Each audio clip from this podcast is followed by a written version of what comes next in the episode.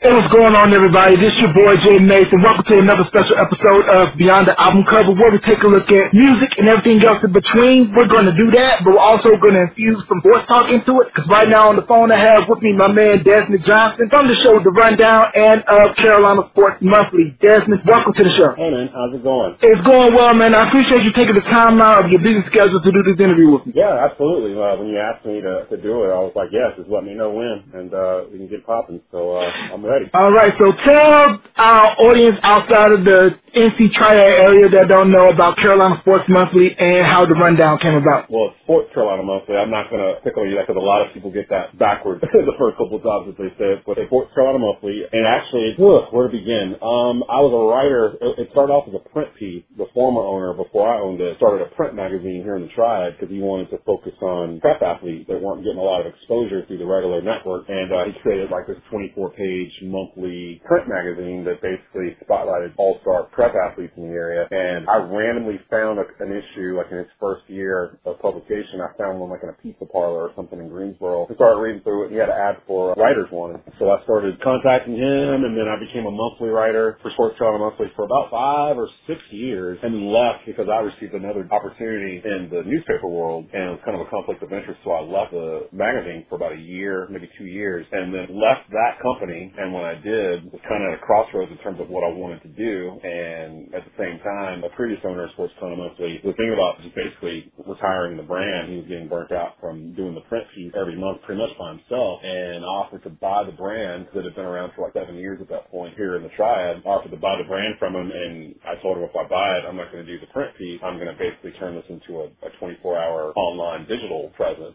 So bought the brand at the end of 2016, slowly went about the fact of building a website, just kind of building a little buzz that way. And really in the past year or two, we've kind of pivoted more towards digital productions in terms of podcasts, sports broadcasting. We started doing high school sports here in the area, like high school football. We'll probably expand that a little bit more as we go deeper in 2020 whenever sports return. And just basically just seeing where it goes from there. So it's kind of an organic thing that kind of started from a print piece that I found in a pizza parlor about 10 years ago. Okay, and then the rundown is like an offshoot of the digital component? So the rundown, basically the radio station that was here in the Triad that was kind of playing with words. Right around the same time when I left that newspaper in 2016 and bought Sports Carolina Monthly, I was looking to get back into radio because that was kind of what I was majoring in in college. I'm a proud UNC Greensboro Spartan alumni like yourself, and a lot of my background was media, radio in particular, and production. So at that point, you know, I'm like 39. I'm trying to figure out, you know, what exactly do I want to do? Maybe I should use this degree that I've been, you know, spending kind of pay for for the past like decade or whatever, and actually use it for what it was for, and approach the local radio station here, pitched an idea to them to do a, a Saturday morning kind of a recap type show of uh, sports that happened over the course of the week. They had no local presence on during the weekend, and the rundown was born about two years ago here on WSJS Sports Hub Triad. We were originally on 10 to 11 a.m. every Saturday morning. After our one year anniversary, we expanded later that summer lasted two hours. So it was from 10 a.m. to 12 noon every Saturday morning. And then here in November, due to budget cuts and other things, the station began to trim down. And I was the programming director there actually for about a year and a half. And my position was eliminated. And with that, the rundown was taken off the air, but I owned the rights to it. So it came with me. And since then, we've been able to put it online in a digital format, which is basically the way I wanted it to begin with to kind of make it more broader than just North Carolina sports. So, but right now with no sports there's no official schedule for Rundown. There's a new episode every week, but we do have some stuff planned here that we might be able to talk about later on in this episode in terms of what me and the fellows are doing for the Rundown. Right, and for those of you that are outside of the NC listening area, the Triad consisted of Greensboro, Winston-Salem, and High Point, where I spent a good five years of my life, like you stated earlier, Des. Uh, we are both alums of University of North Carolina at Greensboro. Ron Pride, you graduated a year before I came in in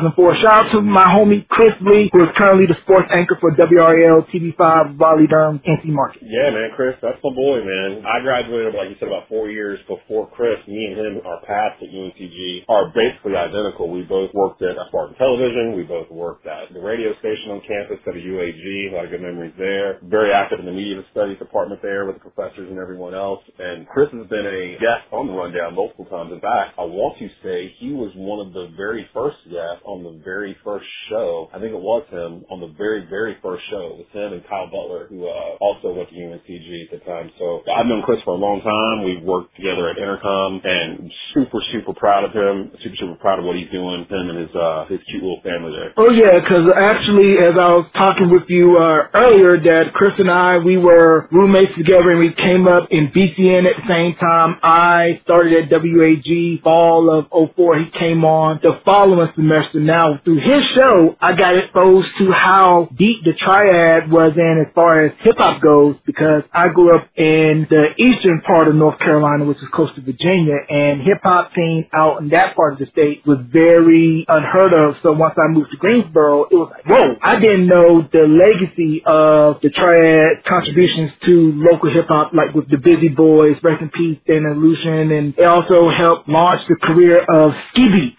yeah, I'm so glad you mentioned my boy Dana. Rest in peace, Dana Lucci. Uh, it's crazy. He had a, for those that don't know, Dana Lucci is a pioneer of hip hop here in this area. He's basically considered the godfather of the hip hop scene here, the independent scene here. Basically showed everybody how to do it, how to do it independently. And he was just starting to make some moves. The last conversation I had with him was about a week or two before he passed. And he was in the middle of getting ready to start shooting a, a feature film. And I was going to come on board to help him with that. And I had just filmed an episode episode, uh, he had an online show called Hip Hop Star where he basically was spotlighting independent hip hop acts here in the Triad or in North Carolina. Shout out to Country Red. And I had recorded an episode with him for it, with her, but it'll never see the light of day. It was never edited out before he passed. It's somewhere in the archives out there for some of the stuff he had. But yeah, I mean, he exposed me to independent hip hop here in Greensboro, the mid to late 90s with uh, his group Pittstalkers. Shout out to Solinsky and all those guys. A couple of them are no longer with. RIP to Oshabath as well. But that group, you mentioned the Busy Boys, who uh, Dana was with uh, in the 80s and kind of created uh, stuff with. They kind of spawned the next generation, which was me and my people and all the DJs, all the hip hop artists that kind of came out in the 90s, early 2000s from this area. They basically are uh, a branch of the, the Dana Lucci family tree, and uh, we still miss him, man. It, it still hurts. He was one of the ones that didn't to leave early, so you know we're still kind of mourning about his passing. Yeah, because I have a friend of mine actually. Shout out to my boy CJ. Uh, he used to dance with the Busy Boys when he was a kid. I got a chance to check him out doing a dinner theater show out in Pigeon Forge, Tennessee, a couple of months back. Great guy, can sing his butt off, dance his butt off, and uh, while I was actually at that show, ended up uh, running into uh, Mr. Rozzy. Oh wow, yeah, yeah. Out Mr. Rozzy and, uh, out, and uh, out there. Man, there's a lot of talent right here in North Carolina. It actually surprised me that a lot of it never got out. A lot of the talent here in North Carolina, like from my generation, I'm 42, so I lived like golden era hip hop is the entire decade of the 90s, from like 91 till about 2001. For me, was that was the peak. That was when hip hop got to the point where it was it infiltrated everything mainstream like never before. It just it made it cool to be a part of of, of it, and. uh I don't know if we'll ever get back to that level again where there was so much diversity and so much like self-conscious worth like towards each other like in it because we're not in that place right now in hip hop. I don't mm-hmm. know what to do to get that back, but it, it was a beautiful time growing up in that era and being you know in high school when Death Row started, when Bad Boy started, when Wu Tang started. Like I mean, like I grew up on this stuff and was at an age where I'm cognizant enough to remember how important it was when it came out. And now I feel like sometimes the history is being washed away because the current generation that's out right now that are quote unquote hip hop stars aren't necessarily paying homage to what came before them. And I get that to a degree because we didn't do that as much uh, at first. But eventually you get to an age when you realize, hey, you know, Tribe Called Quest and La and all these other guys, they did this first. And before them, Moe Dee and uh, the Treacherous Three and all these guys, they did this before them. And it's like you kind of start to realize the history of it all. And uh, I don't know if that's there yet with today's current generation of, uh, of hip hop stars. Right, and I felt the one person out of the triad during that period that could have broken out, should have, was Gav Beats because he had this record called She's Got It that Prince would play on his radio show a whole lot that got mentioned and it was good to see T Wizzy out with the Hamiltones doing this thing and really showcasing talent. No Gavin too. Like I know Gavin from back when like I remember sitting in my we used to call it a frat house. It was me and four of the guys. We were renting a house on Finley Avenue, like across the street from you know Greenfield campus. So basically it was a party house. People would be coming in and out all times of the day, all times of night. The weekends were ridiculous. At the time one of my roommates, Caleb Falls, we had a group called Livewire that was mainly a production rap type group type thing, and um, we had a full blown studio in that house that uh, the kids would put together with rebate checks from uh, semesters. Like you would, you would get a check in each semester that was the extra from after paying classes and books and everything. And he would go take that 2500 or whatever and go straight to the musician store and buy an MPC or buy a normalizer or something, some kind of gear, and just semester by semester, you just started building the studio. We would have people come through, man, and do stuff, and Gav would come through. Um, I mean, I remember way back, like I grew up with this guy Jason Stewart, who was with Gavin at the time. He goes by the name of uh, Juice Jones now. He's actually he was just on a station out in California like last week, so he's still trying to do his thing. But Gavin, well, I was introduced to Gavin by Sue. I mean, this was way back when Gav was just doing everything on like a basic Casio keyboard and just pounding out snares and drums, and they'd always be off center. like his bass would be super loud and like nothing's mixed right, but you can hear the music in it. And to see where he was then, this is like 2001 probably. Yeah, somewhere 2001, 2002 to see where he was there to where he is now because he's still making music. I check his Instagram videos and stuff all the time. He's still out there putting in work. He's just advanced so much over the past two decades that it's, pretty cool to say that, you know, I knew him when he was still learning like the rest of us was. And I always felt that, in my personal opinion, that North Carolina always was in competition with what's going on in New York and in Atlanta because since we're the middleway in between both states, we couldn't really find our own footing in terms of sound, but it's good to see now with the likes of DaBaby, J. Cole, Rapsody, pretty much putting NC hip hop on the map. And one of the forefathers of North Carolina hip hop is the trio based out of Raleigh, North Carolina, Phonte, Ninth Wonder, Big Pooh, Little Brother. So tell me about your thoughts when you first heard Little Brother when the listening dropped along with the Chitlin Circuit mixtape. Oh man, first time I heard Little Brother would have been back in college, probably about 01, 02, on some sort of mix mixtape. It was probably the listing actually. And the thing that drew me to it first was that I found out that Ninth Wonder was using Fruity Loops to make his beats with as I was listening because I could kind of I was a producer so I could like listen to a beat and like picture how it was made because I was so used to being in certain programs and how to sequence things and quantize and that kind of stuff. I'm listening to the listening and it's this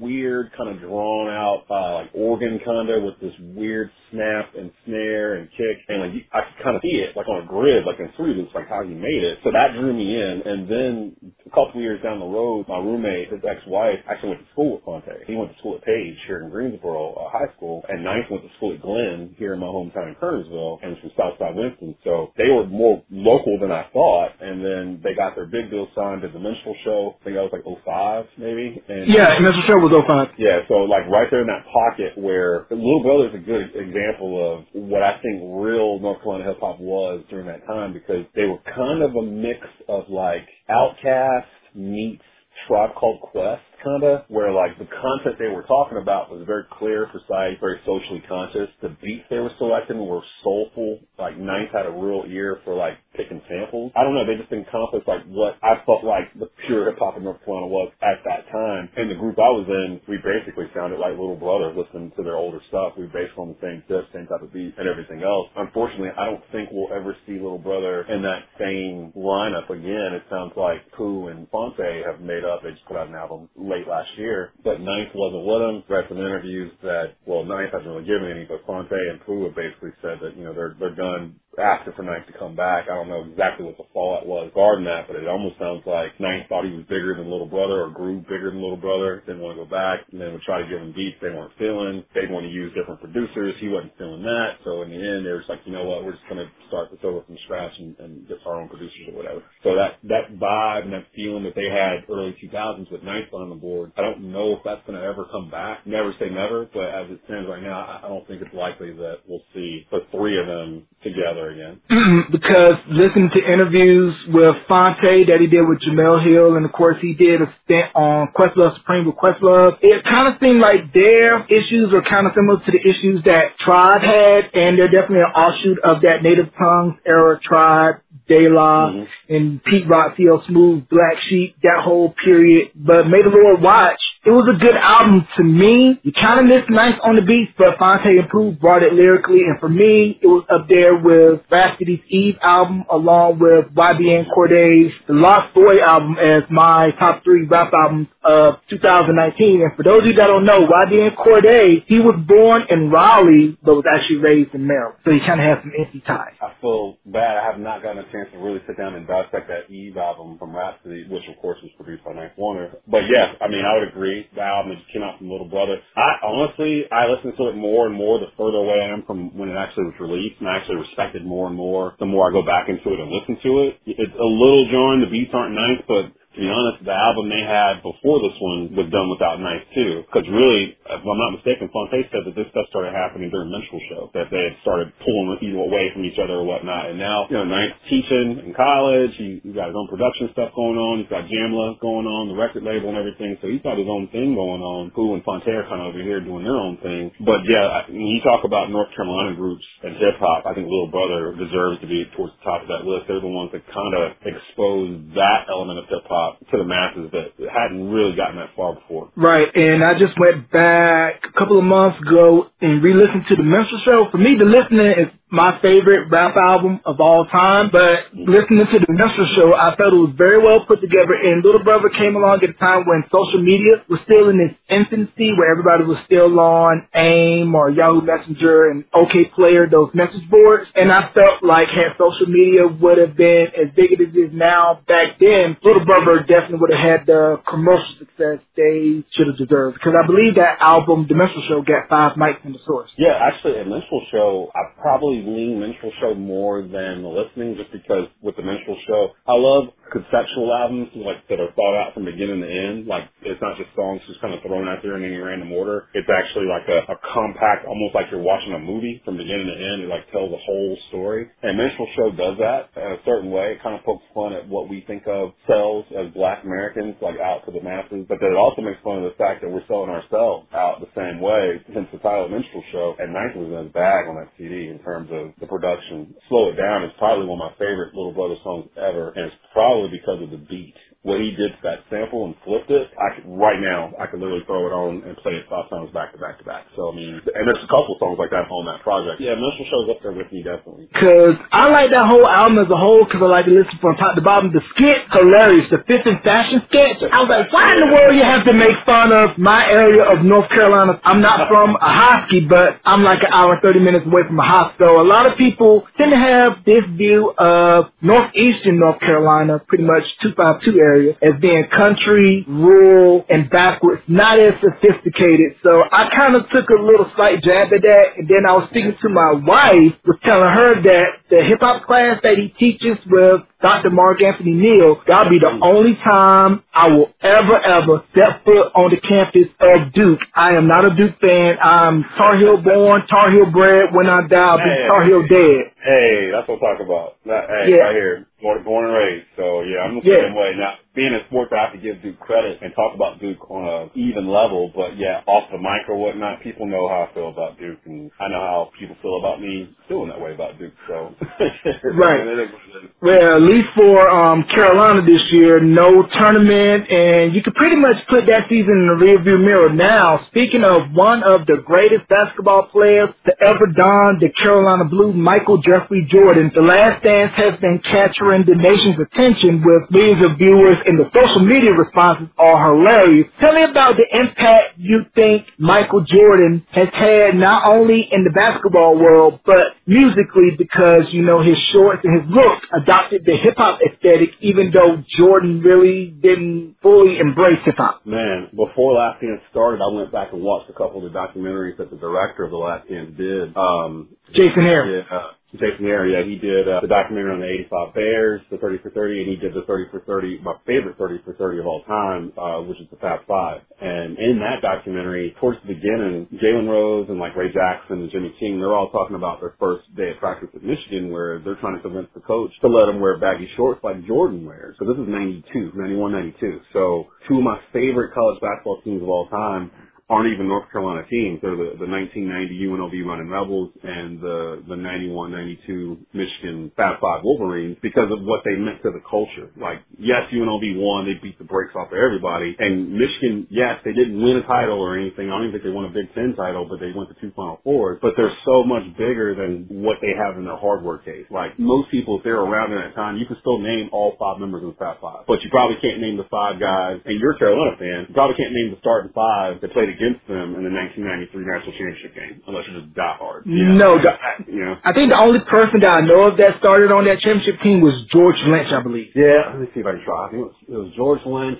Eric Montross, Derrick Phelps was at the point, Brian Reese, and Donald Williams with a shooting guard. Hey, and did it pretty easily. Um, hey, but, uh, did, did, did a good job on that. But most people can't. But most people can name the Fab Five. You know, like what they did, the bald head, the baggy shorts, the the black socks. Like they were bringing street ball to the TV. It made some people uncomfortable. They were an extension of what UNLV was doing the two years before they arrived. Because UNLV was doing this, just not the same level as the Fab Five. UNLV was like this, but they were beating everybody. you know, they were like every I remember during UNLV's run, their really their two year run, I remember especially that last year when Larry Johnson was a senior and Stacey Augmon was a senior and they were trying to win, they were on like a 38, 39 game win streak or something and CBS would have them on every Saturday or Sunday. It'd be one of the two days they'd have a UNLV game on the afternoon and we would, me and my boys would sit down and basically watch UNLV beat the ever loving breaks off of whoever it was they were playing, 30 points, 40 points. It was relentless. Like it was just dunks and just embarrassment like for two hours and we ate it up. We loved it being, you know, 11, 12 year old black kids going up to North Carolina to see this. And, you know, these guys aren't wearing, you know, booty shorts and real tight jerseys and anything. You know, Larry Johnson's got a gold tooth. Uh, they got tattoos. They're talking trash. They're, they're getting hyped. They're hollering on the court. We'd go outside and try to emulate what we saw on the basketball goal after they were done. And then Michigan was just that times 10 in terms of cultural relevance. You know, like I said, they didn't win anything. They didn't win a Big Ten title. They didn't win a national championship, but what they won was the heart of black America over those two years, which is why they're still talked about so fondly to this day, even though they never won anything. Those two teams to me are just so huge towards basketball and hip hop in general. Right, and also we can go as far back and kind of look at those mid 80s John Thompson, Georgetown teams. They adopted that hip hop persona and also those, the youth football teams of the late 80s, early 90s. I mean, they had Uncle Luke, Luke Campbell down on the sideline. Yeah.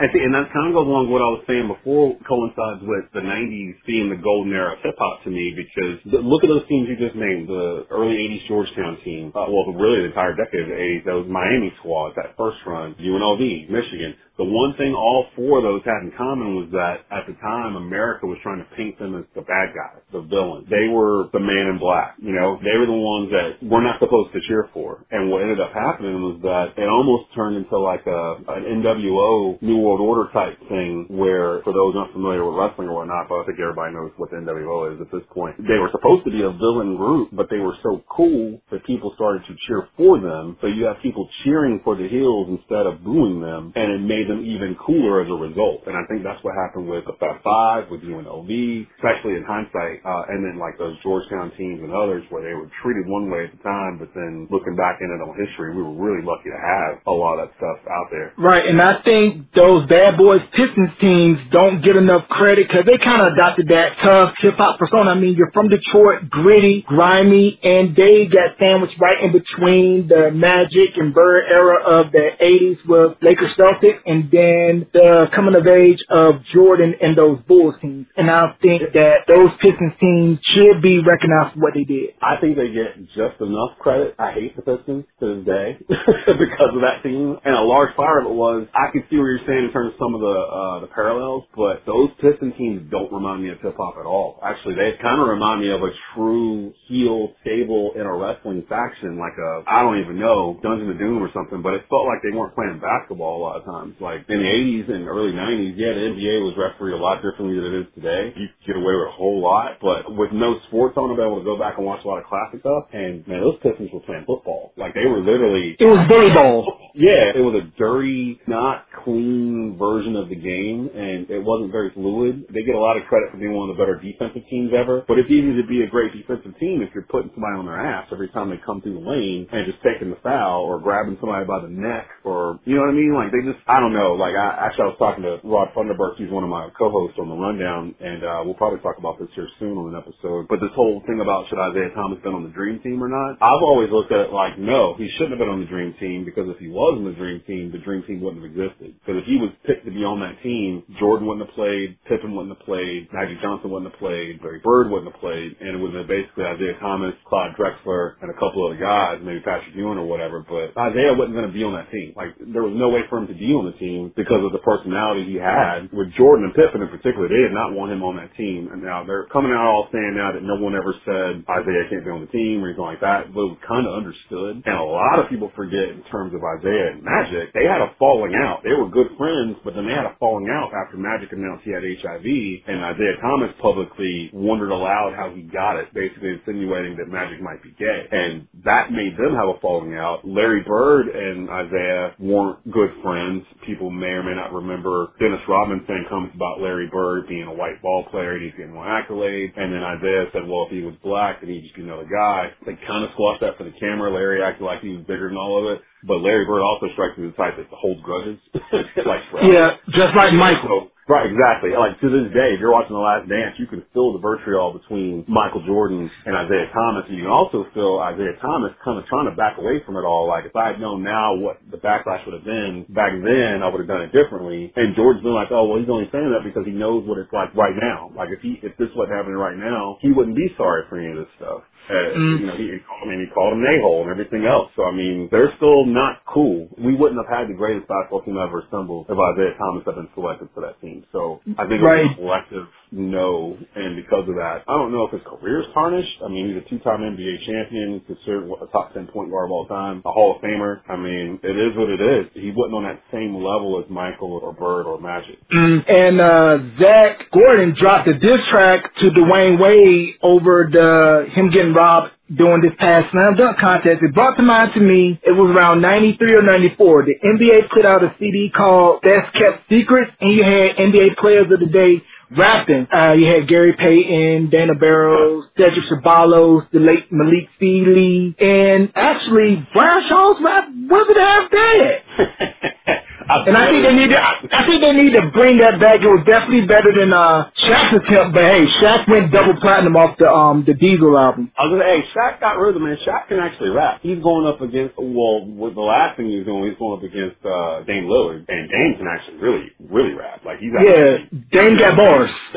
yeah, he can. Yeah, D- Dame better have bars. He's from Oakland. MC Hammer, too short. He better represent E40. Hey, people clown Hammer, man, but early Hammer, Hammer used to go hard, man. Yeah, like Hammer fell on the ha- yeah, Hammer fell on the sword so that we could have Drake. That's right. That's exactly right. If Hammer was in 2020, he'd be Drake. Exactly. Yeah, please, Hammer, don't hurt him. Hammer was the biggest, not just rap star, but biggest pop star in the world. If you went to a concert, you was getting a full show, dancing oh, yeah. the whole work. But I think that was. Dancers.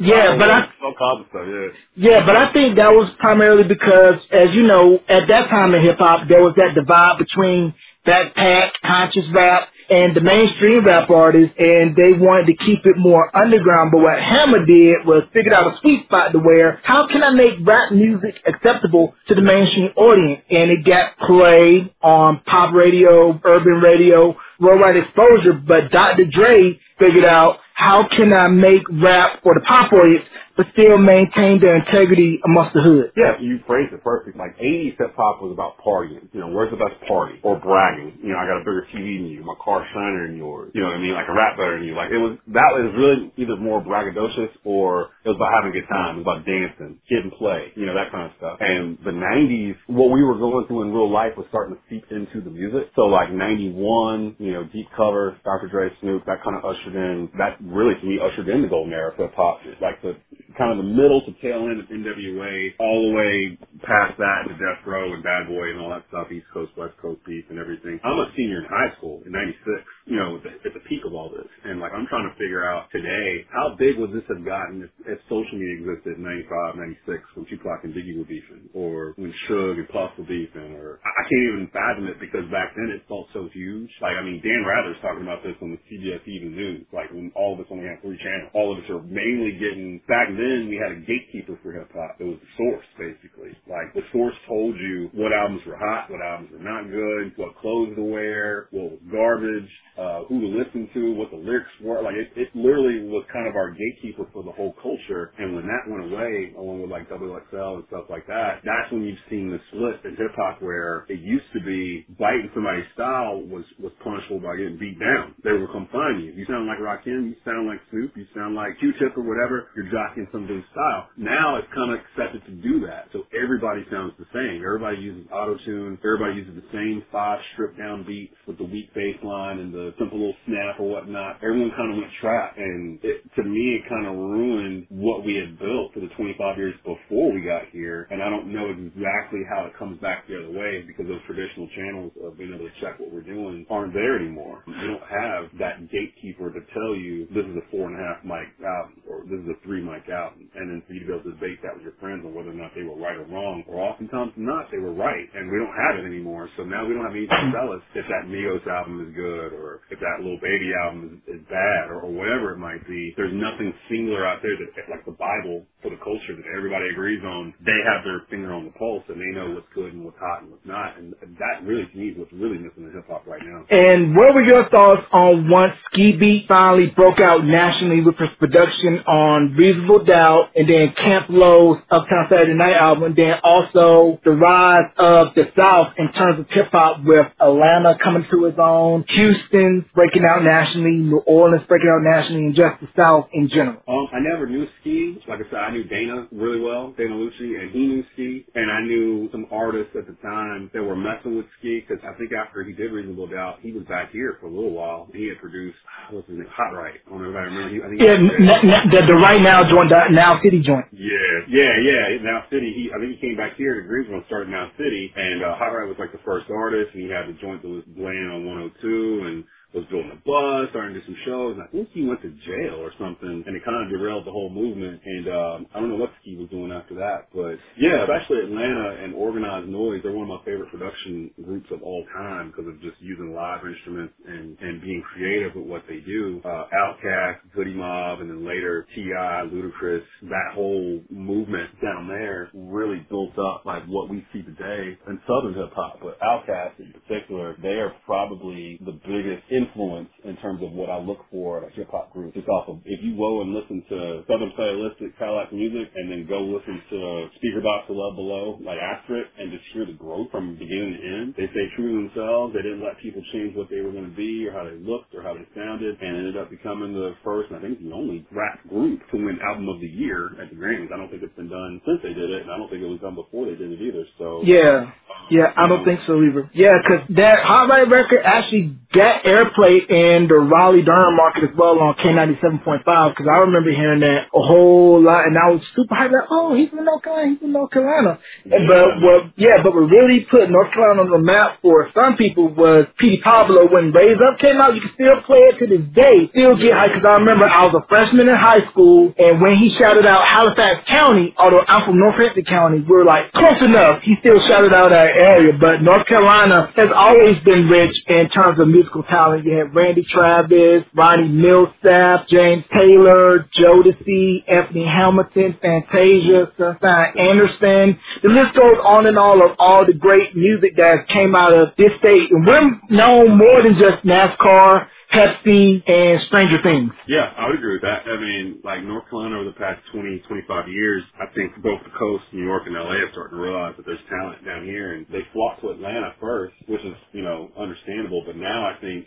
Charlotte and like the Triangle and even here in the Triad, they're starting to get some recognition, some notice that there's, there's a lot, not just hip hop, but just overall, like filmmakers, comedians, you know, talked about Chris Lee earlier. He's doing his thing. If I'm not mistaken, he's the first lead black anchor at WRAL Raleigh. He is. Um, so shout out to him. Shout out to my boy B Dot over at One Two Jams. He's doing his thing. He's been on Wild 'N Out and uh, on MTV and, you know, doing shows at Comedy Zone. He's still running the morning show at 102. Cross paths a lot. He's been a guest on my show a couple of times. I mean, there's people out here doing their thing, including myself. So, I mean, it just depends on, you know, being able to have the mentality to not accept that you can't do this on your own. You got to have this, you got to have that, and these people and those people. And that's not necessarily the case, especially now in 2020. If you've got the idea and the ability to go and take care of it, you can pretty much do whatever you want to do, and that's kind of what we're all doing right now. Right, which I think is the great thing about technology is that no longer do you need a gatekeeper to give you approval. You can just go online, put it out there, and if it's good, they'll find it. Yeah, pretty much we kind of eliminated the the record companies and the labels and the movie studios and things like that because as technology got easier to buy and do yourself, we started teaching ourselves how to edit, how to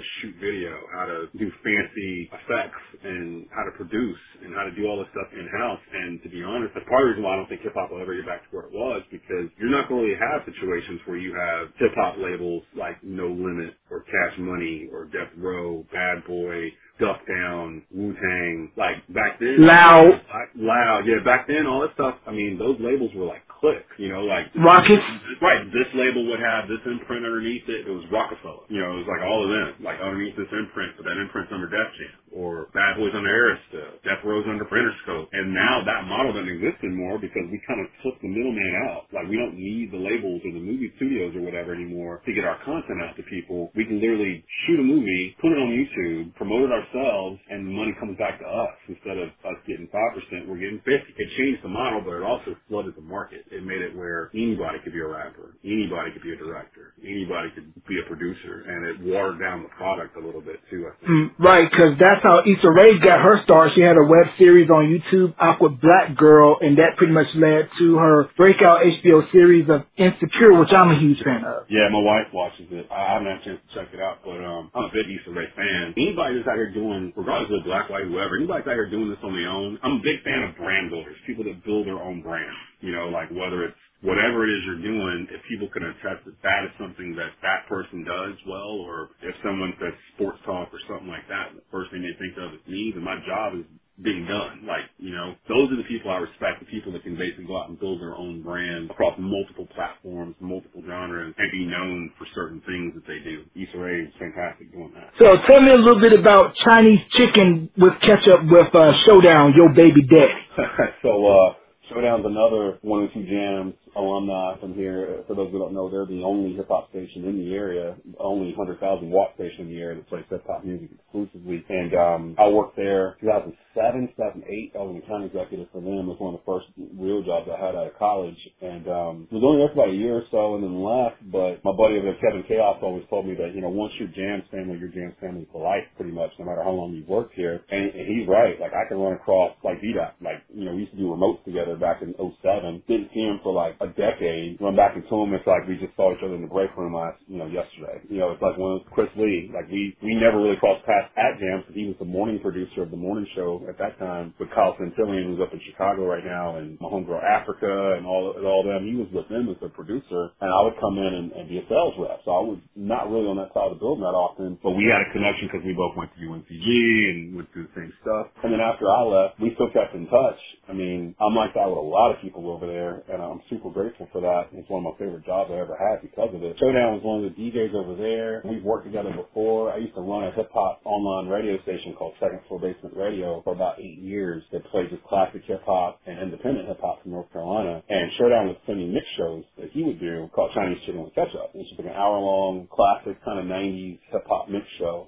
and I would run them on Saturdays. When I shut down that radio station uh, to pursue some other interests, I just kept in touch with Show, and um, now he's doing and Show. See, Show is just like what I was talking about. He's got his own web series he started on YouTube that Amazon Prime just picked up called 85 Central. It's like a cop detective type show that he produces, he directs it. He's got a team with him shooting it and everything. It's really good. And I approached him when all this stuff happened with coronavirus because for my website at sportscornermonthly.com, I was looking for something else to keep traffic coming to the site. And I'd already thought about expanding the site to beyond sports and making it more like the Ringer, Bill Simmons website that just got snatched up by Spotify, where, yeah, they're a sports-centric station, or not station, but website, but they also talk music, they talk fashion, they talk television, movies, they entertainment, pop culture. They kind of do all of that, and that's where I was wanting to take Sports Corner Monthly next in 2020. So I reached out to Show to see what he was up to, uh, he mentioned he was going to be doing Chinese chicken with ketchup again. And I was like, yeah, we'd love to put it on our Facebook page every Friday and just promote it that way. It's promotion for you, promotion for us, get some traffic and keeps your name out there. And was with it. So, you know, bless him, he was with it. So he, it's a 12 part series. It comes on every Friday at noon on the Sports Corner Monthly Facebook page. And it's just pure, unadulterated 90s hip hop hosted by Showdown Beat. And, uh, man, it's good. it's really Yeah, it's good stuff. I've listened to it, and um, shout out to my boys CJ Riddick and DJ Iron of Smash City Radio 102 Jams. Play some music, man. They told me plenty of stories about Showdown. Hilarious. There's this video on YouTube of Showdown. He's at this nightclub, and he Oh, falls off the stage. I play it every time to get a good laugh in, but um, I used to kind of frequent the studios with Chris when he was uh, interning at the Wild Out at 102 with Africa, Cap J, Beta, and Yeah. And I was over in the adjacent studio at uh, 97.1 QMG with Buster Brown, and he was over there. So I was kind of familiar with it. And the good thing about 102 for me that I always appreciated that Brian Douglas knows talent. Because pretty much everybody that came in at 102 has gone on to do bigger things. You mentioned uh, Kyle Santillian out of Chicago at GCI. Mhm. I think Africa's out in Detroit. B Dot uh, she she actually just came back here. She just came back home. Came back- Uh, she Okay. Was, she was in Miami, I think, last, and then 97 QMG had a opening for middays, and she decided to come back home. So she's nice, she's back here now, I believe. Yeah. Um, nice. Yeah, they were there when I got there, and they all treated me like family. And at the time, uh, to be honest, the rough time for my family, uh, me and my wife, we were going through a whole lot. That one or two Jams family, literally, I can't put into words what they were doing for my family just to make sure we were all right, and just financial support, mental support, just everything. And I, once all that was kind of done, I decided I needed to leave, not because I didn't like the company or the people I was with, but I just wasn't in the right frame of mind to do the job that I was doing for them at the time, and just needed to step away. And to this day, that's one of my favorite jobs I ever had. It was Right. stressful. It was 100% commission, but like people seem to think when you work for 102, you got a lot of money. And I will say it did give me a lot of opportunity. Like I met, I met Rick Ross working there. I met Taylor Swift working there. Man, I met so many stars. Like I met Taylor Swift before she was Taylor Swift. You know, it's like she was still a country singer. I remember still to this day, she was coming in to do a uh, 93.1 The Wolf country station. They would do these things where it was like a, a Friday like in-house studio session where like 20 like call-in winners would get to come in and sit with like an artist that would do like a five or eight song set for them in the back of, of uh, Entercom Studios. And uh, that week it was Taylor Swift. And back then, this was before her and Kanye, before she blew up to be this pop star. She was a struggling, just got signed, 16, 17 year old country singer. And I remember me and my man Kevin Chaos, we were sitting in our cubicles or whatever, getting ready for our day. And she came walking in with her manager and like a bodyguard. And uh, it was super windy outside that day. Like the wind was blowing like 50, 60 miles an hour. And we were joking that if somebody opened the door, somebody needed to hold on to her because she was going to get sucked out of the door because she literally, like, she weighed 70 pounds. Like, she literally looked like nothing but just bone. Like, I, she was so skinny. And it's funny that from there to where she is now, where she's one of the top, not country singers, but top singers, like, in the world, and knowing that, you know, I've shook her hand before, you know, like, I've been in the same room with her before and had a conversation with her before. That all came from 102 at Entercom and, and Brian mm-hmm. Douglas. You're right, man. He just retired, actually, a couple months ago. Oh wow. Yeah, he ushered in a lot of talent through all those Entercom stations over here in the Triad. He's a really good dude. He really is. Definitely a legend. He also about the times of Wally Coyote, Big Time Money, and uh, Morgan McKenzie, who I believe just recently got put out in uh, I think Tulsa, Oklahoma. I think that's where she's at now. I believe. Oh, okay. I know Entercom went through some cuts. They just announced massive layoffs a couple weeks ago, so it did affect a couple people I know. But yeah, man, I still got super fun memories of working at 102, doing the concerts and the events that we would do, the remotes, and just seeing how people just look out whenever that 102 Jam band would show up someplace in park and do what they Yeah. do. And, Yeah, have that um, jam sticker, have that jam sticker, and, and then Summer Jam. Because I remember being in Greensboro, everybody getting hyped for Summer Jam. You get your car clean, get your hair cut, your hair done, and you get ready to roll up to the Greensboro Coliseum. They call it Gate City Boulevard now, but I still call it High Point Road. Right, everyone here still calls it High Point Road. And look, I went to the first Super Jam, Super Jam 1, it was 97. And I don't know if you remember the bill, but the whole thing of it was 10 acts for $10. That was the whole... What? Yeah, it was 10 acts for $10. So like you would pay 10 bucks and it was pretty much any seat in the house and you, you could watch Super Jam. And they don't even do Super Jam anymore. They stopped it a couple of years ago. That first Super Jam, yo, okay, Bone was the headliner. So Bone Okay. Thugs-n-Harmony was the headliner. It had Lost Boyz, Outkast, Lil Kim and Junior Mafia. I think Dru Hill was supposed to be there, but they didn't show up at the last minute. Akinyele, SWV, forgetting somebody, but like that was, it was Crazy. Crazy for $10. Yeah, and it Cra- was crazy build. And this is '97. You're seeing Little Swim and Junior Mafia in '97, or you're seeing Outkast in '97, like when ATLiens just came out. Like Wow. Bone when they dropped that double CD in '97, Art of War, whatever it was. This would have been in between. So yeah, because I remember they were playing songs we hadn't heard yet that were going to be on that album at Super Jam. So we were hearing new stuff two months before it came out. It was a good time. It was a really good time. Well- and like um, they went downhill really after Super Jam two or three. The quality of artists they were able to get to come in there became lower and lower. But that Mhm. first Jam set it off. I mean, Outkast is like a middle of the show act. you know, on Wow. the, on this bill. It was ridiculous. So I, Crazy. Ten dollars. Crazy. Ten dollars, man. Crazy. Just reminds me that from a lot of the older heads that grew up in the area, they told me that was when Super Jam and A&T's Homecoming was lit. Now, two quick points I want to get you on out of here. What you got coming up next on the rundown, and how do you feel about the blurring of lines between Fort pop culture with the likes of podcasts that what Jemele Hill is doing with Unbothered, the Knuckleheads, Quentin Richardson, Darius Miles, Jalen Jacoby, and Vermonti Jones? Start with the rundown, what we're doing for the entire month of May, we are launching a 64 team greatest NFL team ever bracket, where basically we uh, have seeded out 64 teams, all 52 Super Bowl winners, plus like eight at-large teams that did not win the Super Bowl but could be considered uh, in like the 2007 New England Patriots, that kind of thing. We just completed our show on the one seed. We selected one seed for this bracket or for this tournament, and uh, ended up being the 1985 Chicago Bears, the 92 Dallas Cowboys, the 89 49ers, and the 1978 Pittsburgh Steelers. Those are the four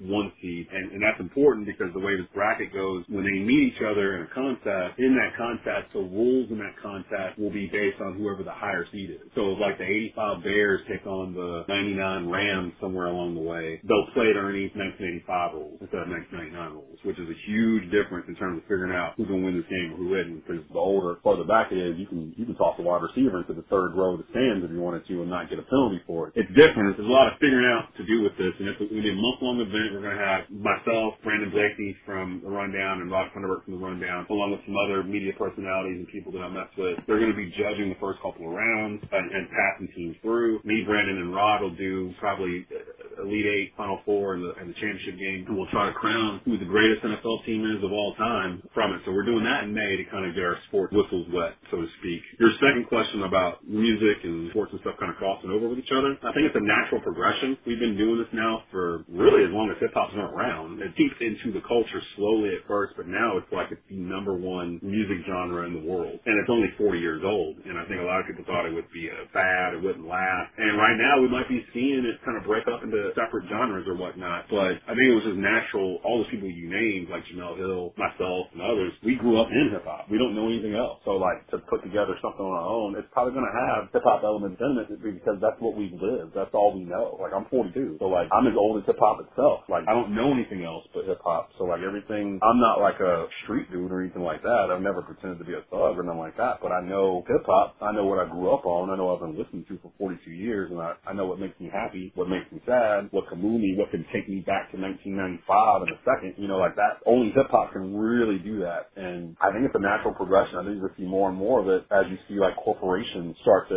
put it in. Like you see ESPN whenever they're running a music bed on SportsCenter or something. You know, eight times out of ten, it's a hip hop type of bed they're running underneath it because they know what the audience wants. When I was producing Sports Talk show here in the Triad the past year or so for Sports Up Triad, the average listener age is about my age, 35 to 55 year olds, and they grew up in that pocket of time. So for music that's coming out of breaks or whatnot, I'd make sure to play something like classic hip hop because I knew whether you were black, white, male, female, whatever, if you're 40 years old or whatnot, and I throw on, you know, Pete Rock and CL Smooth, they reminisce over you. As soon as that beat drops, it's going to take you back to a skating rink or something that was going on in 1991 that you remember, like you fondly remember it. You equate it to a cookout or a family reunion or whatever. So like I was making sure to play stuff that people would resonate with when I dropped it. I wanted it to be like a oh reaction like when I dropped this. Like I haven't heard that in 15 years or oh man, this was my song when it was at you. That kind of feeling. And I don't really know if you get that from any other genre. So Right. um, I think you're going to see it continue and get even bigger. We're actually talking about doing a weekly hip hop podcast for Sports Corner Monthly that just deals with classic 90s hip hop and kind of going through like who are the best labels back then, the best groups, who was the best lyricist, the best producer, and that kind of thing. So we're in the initial talks of doing that, putting that together. We'll probably have a couple episodes of that probably by June, I would think. But yeah, I mean, I think it's just seeping into everything and it's not going away anytime soon.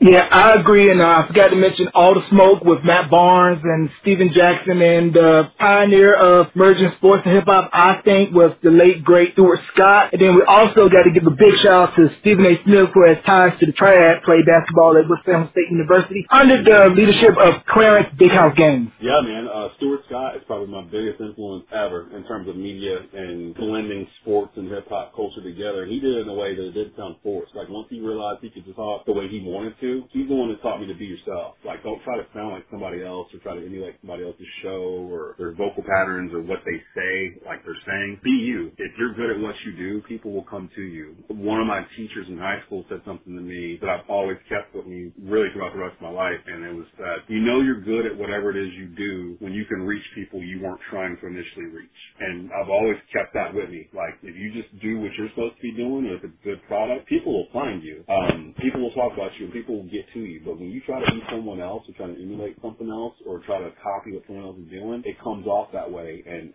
you might have some success early, but it's not lasting, fleeting. So do stuff that makes you proud, and do stuff that allows you to reach people you weren't trying to reach in the first place, and that's a pretty successful story. Outs you want to give and let people know how they can hear the rundown and what times it is available. Really the shop, everybody that's been paying attention to what we're doing is sticking with us. We had some people that came along when Rundown got canceled off of terrestrial radio and that's helped spread the word online. I've got a core group of people that are kind of working with me, Rod Funderburk, Brandon Blakey, Marcus Shockley over at Netcast Sports, Chris Lee, you know, a lot of different people that have kind of, you know, urged me to continue on with what we're doing and just helping us build a bigger platform. You can get to the rundown a number of ways now. There's a Sports Corner Monthly YouTube channel that we just launched that has the, the video versions of that available. The audio versions of all the rundown episodes are available on Anchor, Spotify, iTunes, and Google Podcasts. Just search the rundown with Desmond Johnson or search Sports Corner Monthly or just go to sportscornermonthly.com. There's a podcast section on our website where you can go and access the archives, the, the rundown, and all the other podcasts that we serve and host. So uh, multiple ways to get to us. Just Google the rundown with Desmond Johnson, and it'll give you a multiple amount of ways to to get to where our content is. And uh, hopefully, you guys will come and check us out. All right, ladies and gentlemen, there you have it. Desmond Johnson of the Rundown and Sports Corner Monthly. Des, thank you for doing this interview with me, and it's been a pleasure. Hey, Drill. Hey, from one spark to another, man. Keep doing what you're doing. I appreciate you inviting me on and talking a little hip hop and sports. And man, I like what you're doing, man. Just keep it going. If you ever need anything from me, just let me know. No doubt.